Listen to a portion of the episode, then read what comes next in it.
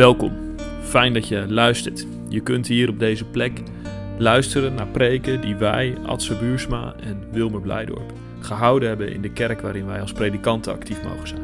De Nederlandse gereformeerde kerk De Burgt in Barneveld. Deze keer is de Bijbellezing uit Exodus 40 vanaf vers 34 en we lezen door tot aan Leviticus 1 vers 1. En dat is een beetje een raar einde van de Bijbellezing, want we stoppen zomaar midden in een zin. Laat het een uitnodiging zijn om zelf verder te lezen.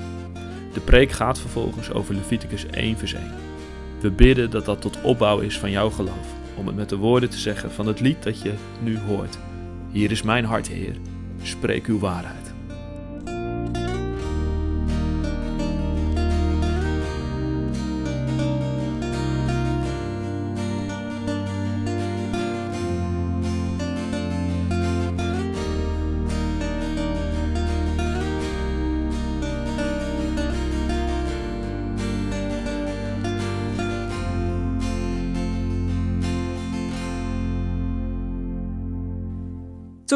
Werd de ontmoetingstent overdekt door een wolk en werd de tabernakel gevuld door de majesteit van de Heer. Mozes kon de ontmoetingstent niet meer binnengaan, want de wolk rustte daarop en de majesteit van de Heer vulde de tabernakel. Zolang hun tocht duurde, trokken de Israëlieten pas verder wanneer de wolk zich van de tabernakel verhief. Wanneer de wolk niet opsteeg, trokken ze niet verder. Ze wachten tot de wolk weer opsteeg. Zolang hun tocht duurde, rustte overdag de wolk van de Heer op de tabernakel. S'nachts verscheen er een vuur in, dat voor alle Israëlieten zichtbaar was. En dan Leviticus 1, vers 1. De Heer riep Mozes en zei vanuit de ontmoetingstent tegen hem: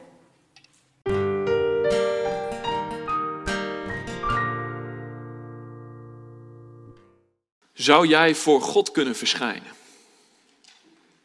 De eeuwige God, Yahweh, die het begin en het einde is van alle dingen.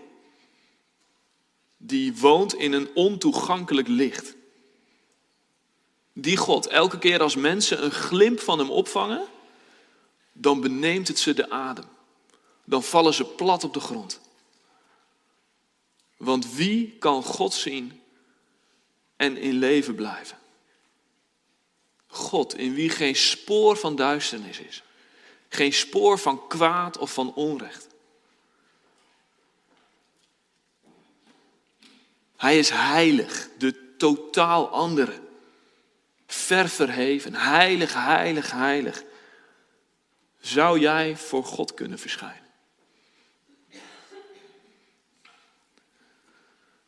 Je proeft misschien dat ik echt mijn best doe om die vraag binnen te laten komen. Dat je niet te simpel moet denken over het ontmoeten van God. Echt, het is maar zeer de vraag of wij mensen die ontmoeting wel aankunnen.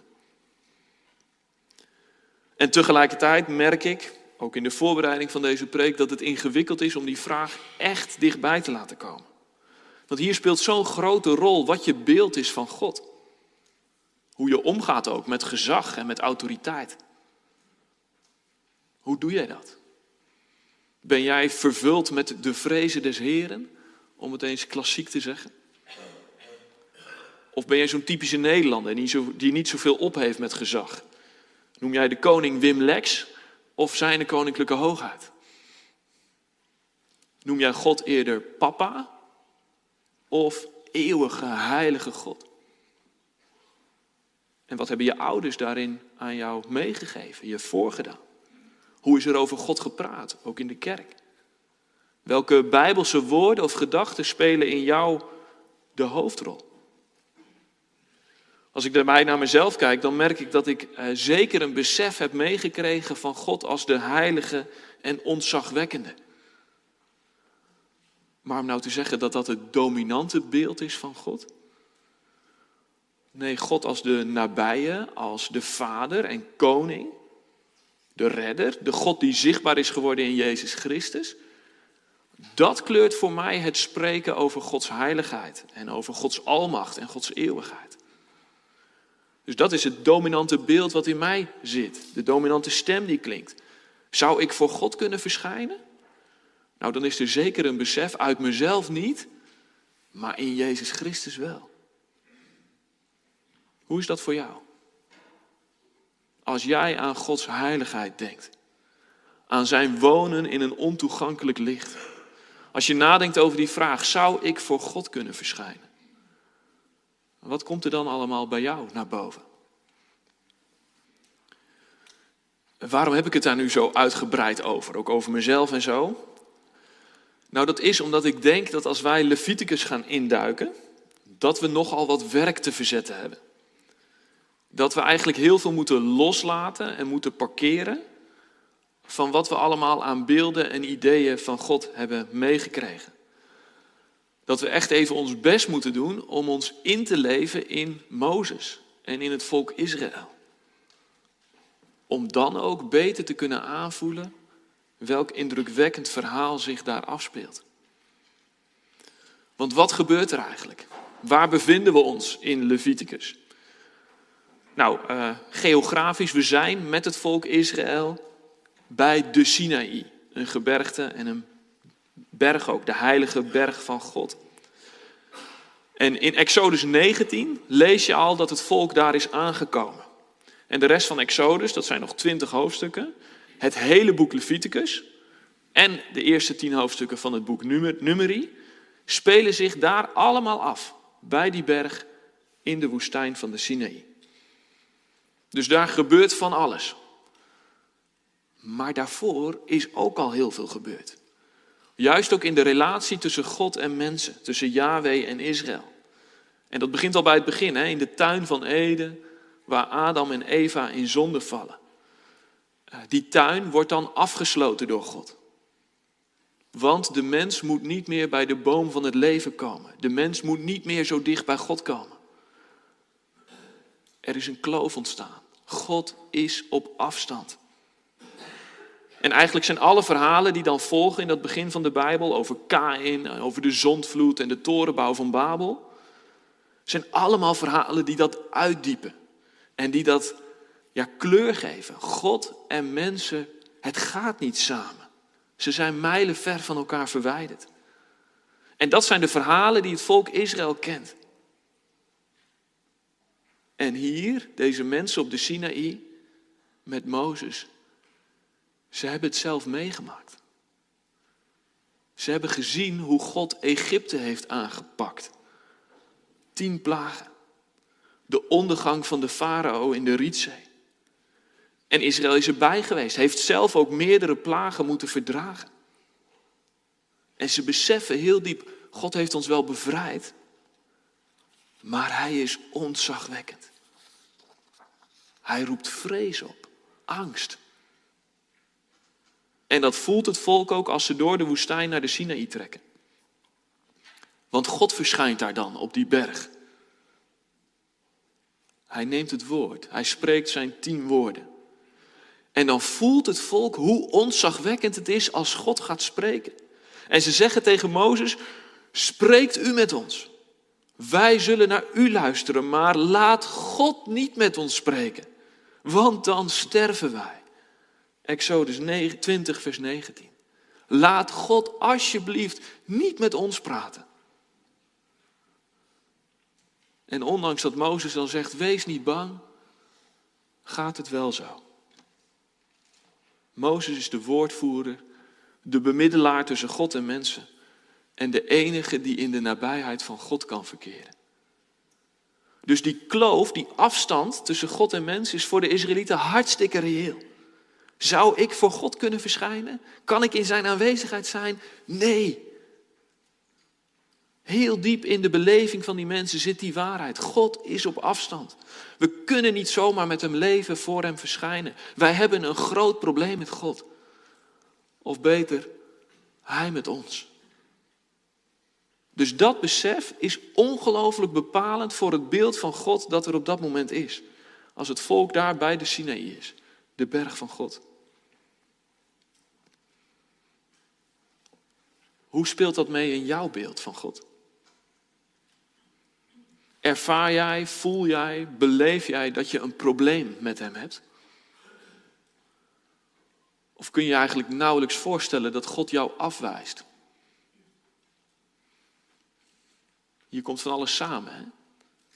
Hoe kijk je naar jezelf? Hoe kijk je naar de wereld? Naar God? Hoe beleef je dat je een zondig mens bent? Wat is dat dan precies, zonde? En wat betekent heiligheid eigenlijk?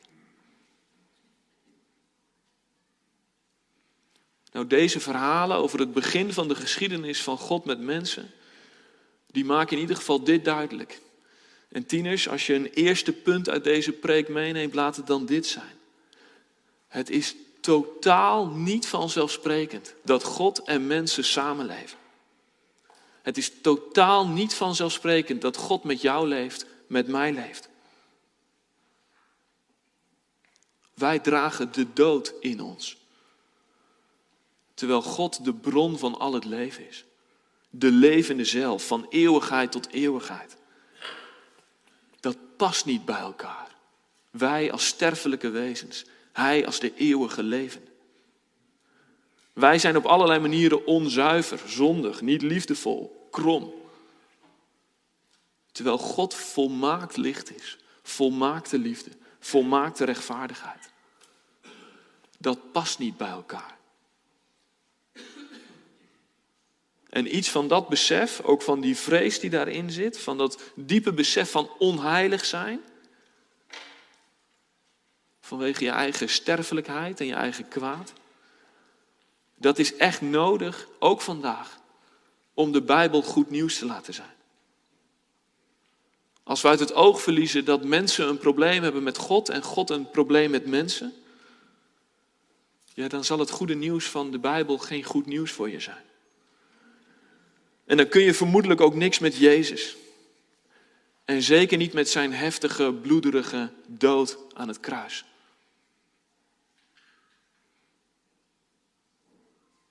De kans dat je een eigen gouden kalf, een eigen beeld van God gaat maken, neemt enorm toe als je niks meer beseft van je eigen onheiligheid.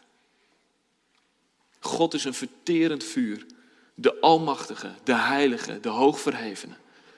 Hij is nooit vanzelfsprekend dichtbij. Beseffen wij dat? God heeft dus een probleem met de mensheid en met het volk Israël. En tegelijkertijd is net zo duidelijk dat God iets met mensen wil en met Israël wil. En ook dat begint al heel vroeg in de Bijbel. Adam en Eva, ze hebben gezondigd en het eerste wat je dan leest is dat God komt en roept, mens, waar ben je? En daarna zie je dat steeds weer. God roept Noach en Abraham en Isaac en Jacob. God zegent Jozef. Hij roept Mozes. Hij bevrijdt het volk Egypte uit de slavernij. Hij spreekt ze toe. Hij verschijnt in een vuurpilaar, in een wolk. Hij is aanwezig en betrokken. Hij spreekt met Mozes. Heel Exodus, dat hele boek gaat over dat God duidelijk maakt: ik wil iets met jullie. Ik wil jullie bevrijder en redder zijn. En als het volk van God dan daar bij de Sinaï is, dan gaat God werk maken van dat wonen bij zijn volk. Hij geeft instructies voor die tabernakel, die heilige tent. Een plek waar God in kan wonen en waar hij met zijn volk kan wonen. En die tweede helft van Exodus gaat daar voor een groot deel over. Want God wil iets met zijn volk. God wil bij zijn volk wonen. En daar eindigt dan Exodus. We hebben het gelezen. Exodus 40, vers 34. Toen werd de ontmoetingstent overdekt door een wolk en werd het tabernakel gevuld door de majesteit van de Heer. Het wordt realiteit. Prachtig. God woont bij zijn volk. Maar die zin daarna, die gooit ons terug de kloof in. Mozes kon de ontmoetingstent niet binnengaan, want de wolk rustte daarop en de majesteit van de Heer vulde de tabernakel. Zelfs Mozes, die God gezien had, met wie God sprak als met een vriend. Zelfs Mozes kan niet meer in de ontmoetingstent zijn. En waarom niet? Omdat God er is. Omdat de majesteit van de Heer de tabernakel vult. De kloof, de afstand blijft ontzagwekkend groot. Gods majesteit is zo heerlijk, zo puur, zo zuiver, zo glorieus. Daar kun je als mens niet bij zijn. Dat past gewoon niet. Daar zijn wij te onzuiver, te klein, te sterfelijk, te zondig voor. Dus dat is de conclusie van het boek Exodus. God kan wel bij zijn volk wonen, maar het volk kan hem niet ontmoeten. Kan niet in vrede met hem leven. Dat kan niet. Zelfs Mozes niet. En daar gaat Leviticus over. God gaat verder. Hij creëert een plek van ontmoeting. Luister maar naar Leviticus 1, vers 1. De Heer riep Mozes en zei vanuit de ontmoetingstent tegen hem. De Heer roept weer. Zoals hij Adam riep, zoals hij Noach riep, zoals hij Abraham riep en Jacob en Jozef. Zoals hij Mozes al eerder riep. God roept. God neemt weer initiatief. En tieners, als je een tweede punt meeneemt uit deze preek, laat het dan dit zijn. God roept. God neemt het initiatief. Hij roept vanuit de ontmoetingstent, de tabernakel. Mozes is daar niet binnen, hij staat buiten. Binnen kan hij niet zijn, de kloof is te groot. Maar God roept vanuit de ontmoetingstent naar buiten. Hij neemt het initiatief om te zorgen dat hij niet alleen een woonplaats heeft bij zijn volk, maar dat dat ook echt een ontmoetingsplaats wordt. Hij werpt een touw naar de overkant. En heel het boek Leviticus draait hierom. Dat die tabernakel echt een tent van ontmoeting wordt. Van God met zijn volk. God gaat daarvoor zorgen. De heilige God, een verterend vuur, wonend in een ontoegankelijk licht, gaat genadig voorzien in manieren voor zijn volk om met hem te leven. Dat is de essentie van het boek Leviticus. Hij gaat bijvoorbeeld offers instellen en feestdagen. Rituelen en gebruiken, een hele jaarkalender vol, die het volk een ritme geeft. Een ritme van leven met de genadige en heilige God. Adse preekt daar volgende week over. Hij stelt priesters aan en geeft de hele priesterdienst. Priesters die in dienst staan van het volk van God, van het volk en van God om dat samenleven echt mogelijk te maken en om het ook te beschermen. Over twee weken preek ik daarover. God geeft de grote verzoendag. Die ene dag in het jaar als hoogtepunt van Gods genade en heiligheid. Op 29 oktober preek ik daarover. Als we zelf ook het avondmaal vieren. Dat grote feest van verzoening. God geeft allerlei rituele reinheidsvoorschriften om het leven uit genade en heiligheid ook in het leven van elke dag vorm te geven. Adse preekt daarover begin november. En God geeft allerlei morele reinheidsvoorschriften om datzelfde te bereiken. Dagelijks leven met een genadige en heilige God. Daar preek ik weer over op 12 november. Met andere woorden, God geeft een hele eredienst, een hele cultus, een hele godsdienst. Zodat zijn volk met hem kan leven. En daar gaan we dus de komende weken dieper induiken, verder op in, om te ontdekken wat dat toen te betekenen had en wat dat ons vandaag nog te zeggen heeft. Maar vandaag is dit het goede nieuws van Leviticus 1, vers 1. God neemt het initiatief. En dat is typerend voor hem. Hij neemt het voortouw. Hij overbrugt de kloof. Hij komt mensen tegemoet. Hij zoekt mensen. Hij wil niet leven met de status quo van de verwijdering. Toen niet, nu niet, nooit niet. Hij zoekt jou. Hij zoekt mij. Vandaag. Net zo initiatiefrijk als in de tijd van Israël. En daar proef je iets wat heel belangrijk is. Die God van het Oude Testament en de God van het Nieuwe Testament, die is dezelfde. Als je een boek als Leviticus gaat lezen, dan kan het gevoel je bekruipen dat je met een totaal andere God te maken hebt dan de God die je leert kennen in Jezus. Wat een regels en wat een harde woorden soms. Wat een ingewikkelde toestanden met al die offers en gebruiken.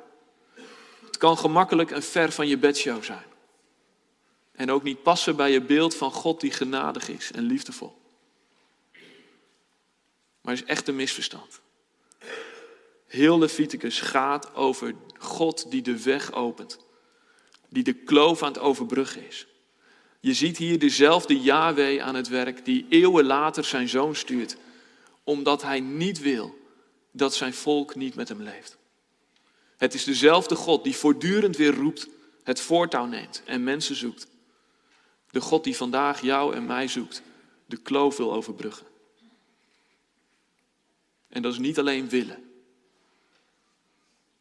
Nee, het gebeurt ook. De kloof wordt overbrugd.